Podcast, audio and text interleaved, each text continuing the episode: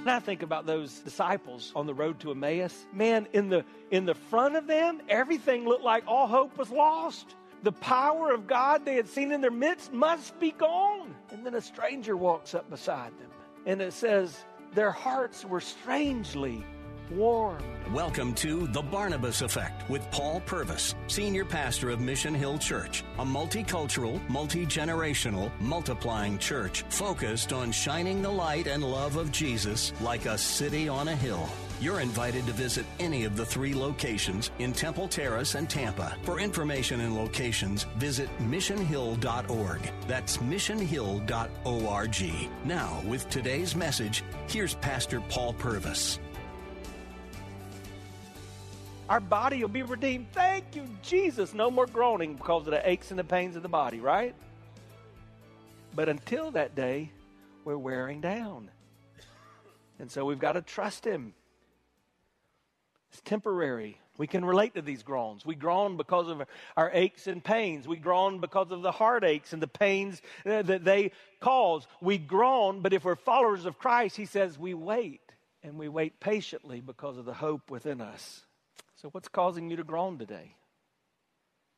As a shepherd, I, I look out at you and I, I see some of the causes of the groans. You're battling cancer or another serious disease, or you're, you're struggling, struggling with grief because you, you've been through death of a loved one, or, or you've got that prodigal child, or you've had financial loss, you've had marital heartbreak. All of these a result of this broken world, of, of paradise lost, of it not being the way we wish it were. All realities of life. And sometimes that causes us to get to a place where we don't even know what to say. We're at the end of our rope, we're barely hanging on. And we wonder if God even cares. So, to let us know he does, Paul says, creation groans. The creatures groan. That's us. Now he's going to tell us that even the Creator groans. Listen to this. Verse 26. In the same way, the Spirit helps us in our weakness. We do not know what we ought to pray for, but the Spirit Himself intercedes for us through wordless groans. That's the third groan. And he who searches our hearts knows the mind of the Spirit because the Spirit intercedes for God's people in accordance with the will of God. This is one of the most encouraging verses in all of the Bible. Did you catch what it says? We do not know what we ought to pray for, but the Spirit of God living within us takes over and begins to cry out to the Father on our behalf. That's good news, church. That's worth celebrating. God loves us so much that the Spirit of God in us cries out to the Father, even when we don't know the words to say. One of my favorite preachers is Dr. Robert Smith. I heard him talking about this passage, and he began to tell this story of um, his mentor. He said his mentor had taught him so much about how to be the man of God that he was, but his mentor had had aged and now he had Alzheimer's and was not healthy. And um, he said a lot of their friends wanted to honor him, so they planned this big service just honoring the mentor, and they got him there. And they didn't even know if he was understanding because when he talked, everything was just kind of a mumble or it was jumbled. Didn't make any sense. And at the end of the service, he was supposed to sing the song that he was known for. And they didn't know if he'd be able to do it, but they printed it in the bulletin. And at the end of the service, his wife walked him up onto the stage and, and she stood beside him. He just stood there and stared. Then she whispered into his ear, Precious. And he began to smile. And he sang, Precious Lord. And she whispered, Take my hand. And he sang, Take my hand.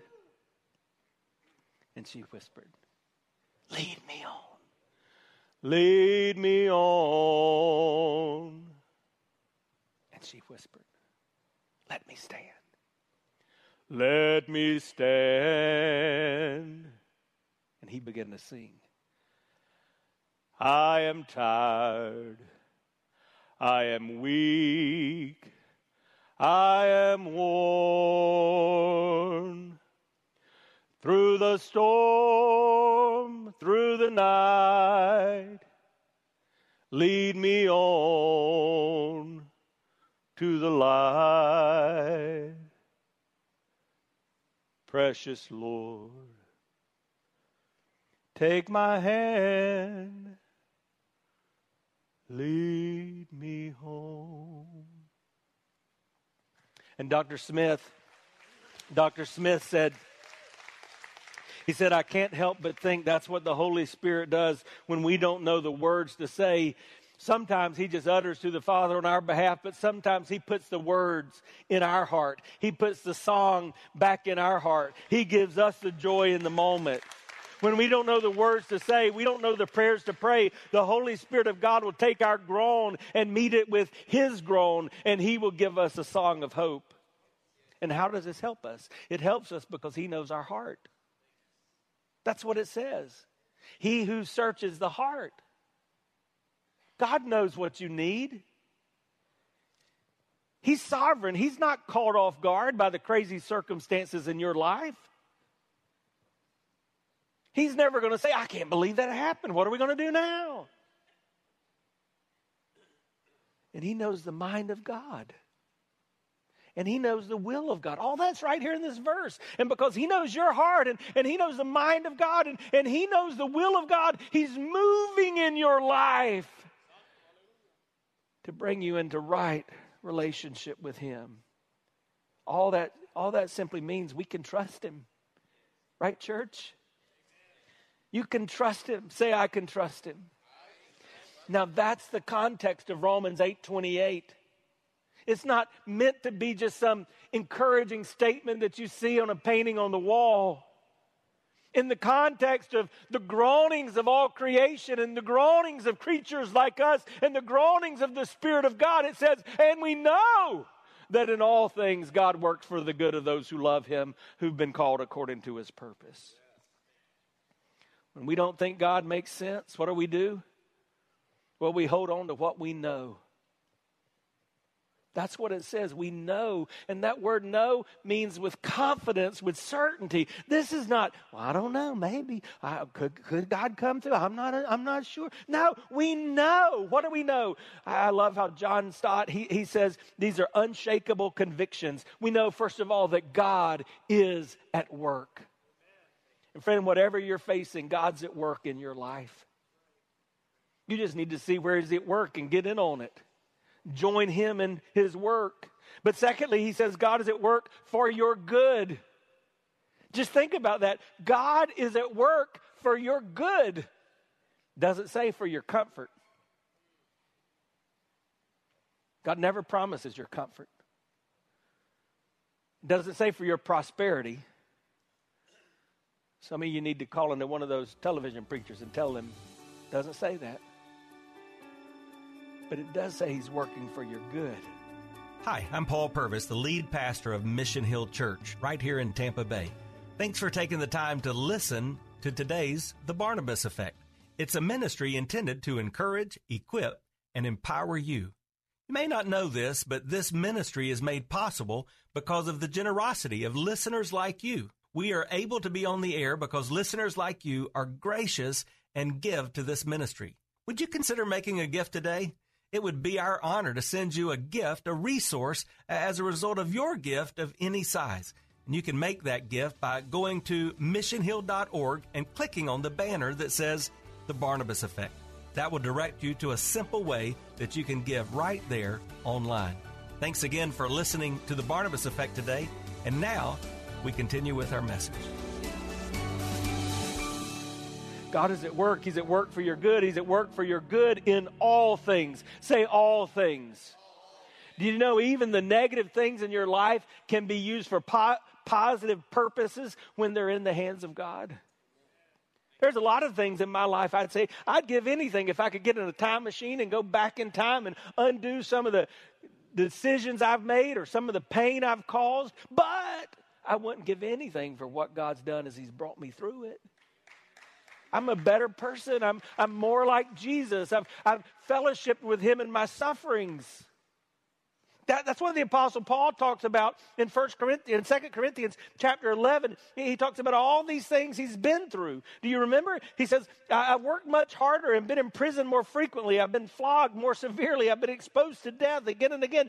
Five times I received from the Jews the 40 lashes minus one. Three times I was beaten with rods. Once I was pelted with stones. Three times I was shipwrecked. I spent a night and a day in the open sea. I've been constantly on the move. I've been in danger from rivers, in danger from bandits, in danger from my fellow Jews, in danger from the Gentiles.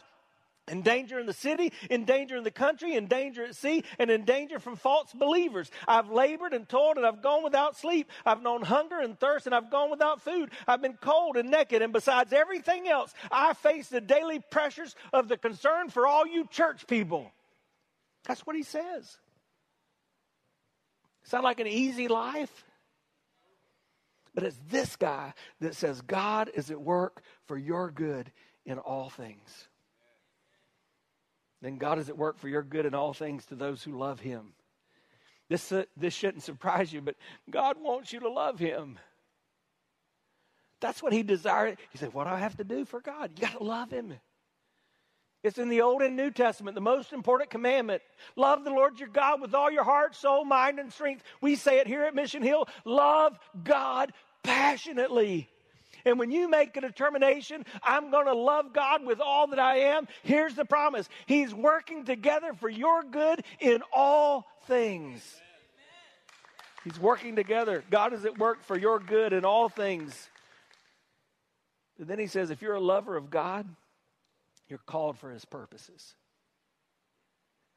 So you want to look at everything you're facing and saying, God, what are, what are you bringing about in the midst of this season of trial? That's what this passage is teaching us about suffering. So, what it does is it also exposes some wrong thinking. I love what Pastor J.D. Greear, he pointed out some of the myths that are busted by this passage of Scripture. Number one, this myth suffering can be avoided. It can't. Boy, I wish it could. Uh, I'm looking out at my brothers and sisters in Christ, and I know what so many of you have been through things that are unexplainable things that cause us to say, why? The truth is, according to Jesus, in this world you will have trouble. But have no fear, for he has overcome the world. As someone said, there will be no crown wearers in heaven that haven't been first cross bearers on earth. Sometimes you have to pick up your cross and follow him. It's a myth to think that suffering can be avoided. It's a myth to say where there's suffering, there must be sin. And some of you have even been in a church where they taught you that. And I, I, I apologize. That's not scriptural. Now, don't get me wrong. Your sinful choices can cause suffering, right? If you left this place and, and you get intoxicated and then you get in your car, you could cause all kind of suffering for yourself and for others.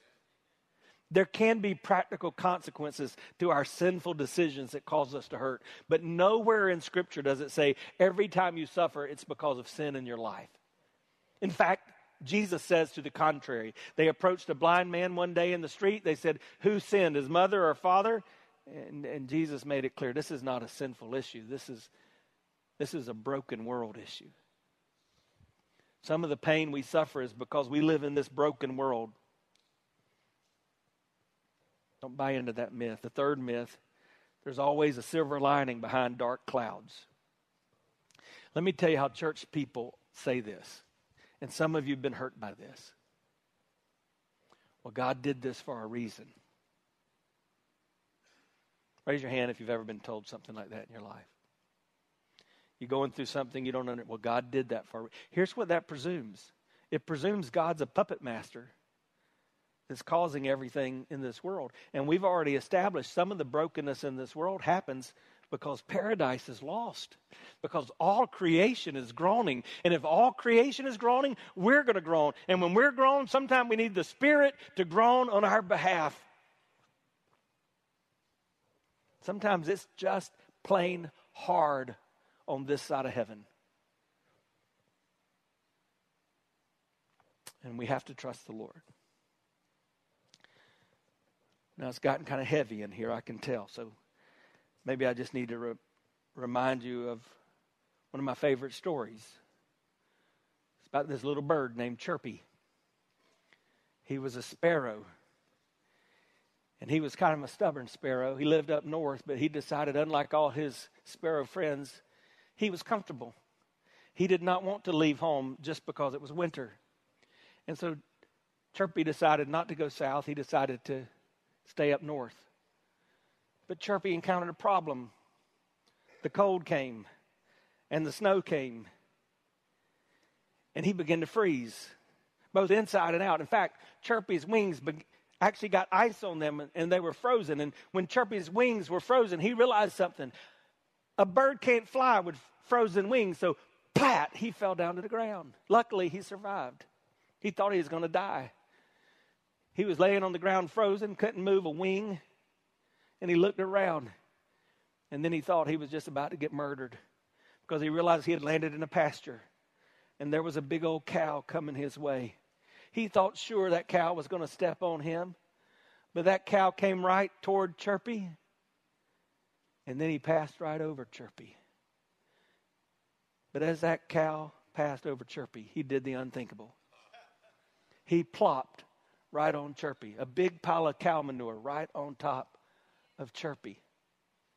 Now you say, how terrible, but Chirpy was actually grateful. He could have died in that moment.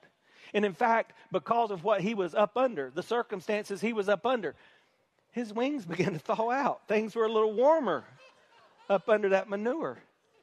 And he, th- he thought things were great.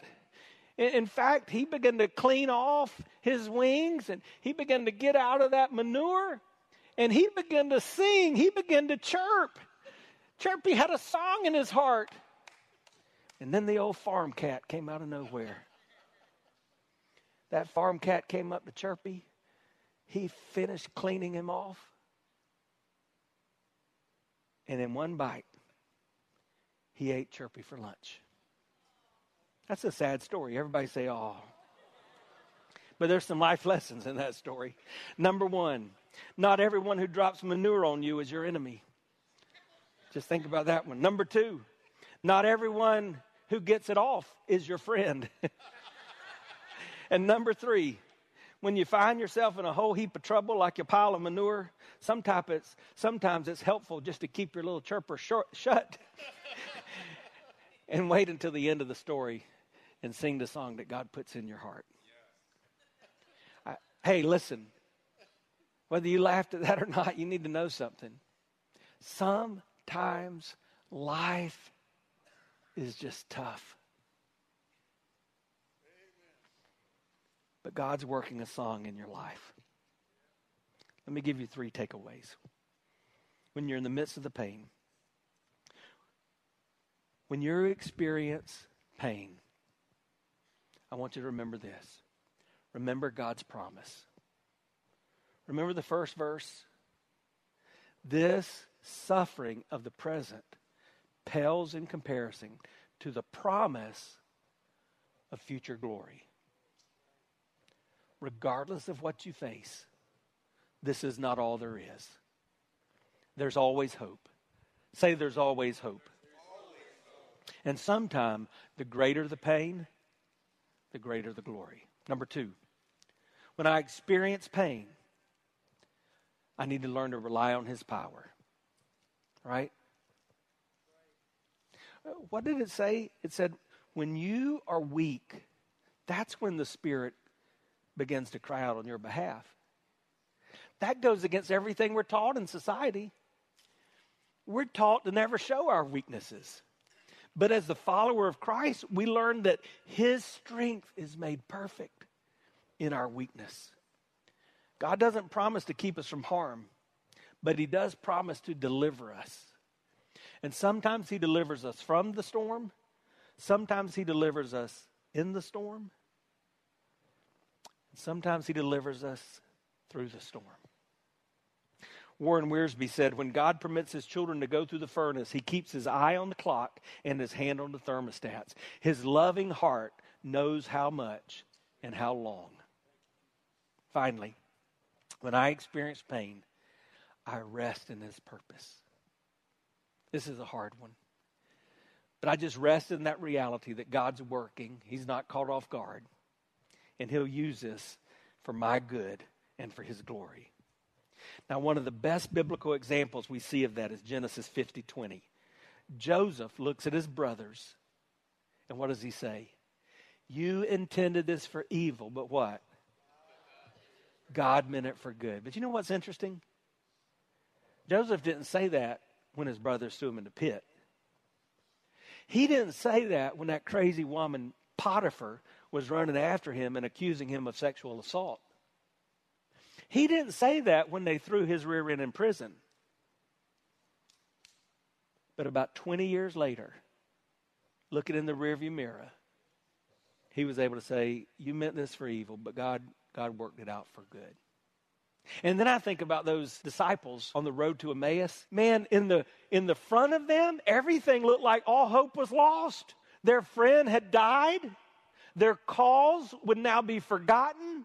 The power of God they had seen in their midst must be gone. And then a stranger walks up beside them. And it says, their hearts were strangely warmed because they could look back and see, oh, what God was doing then has impact on my now and my forever.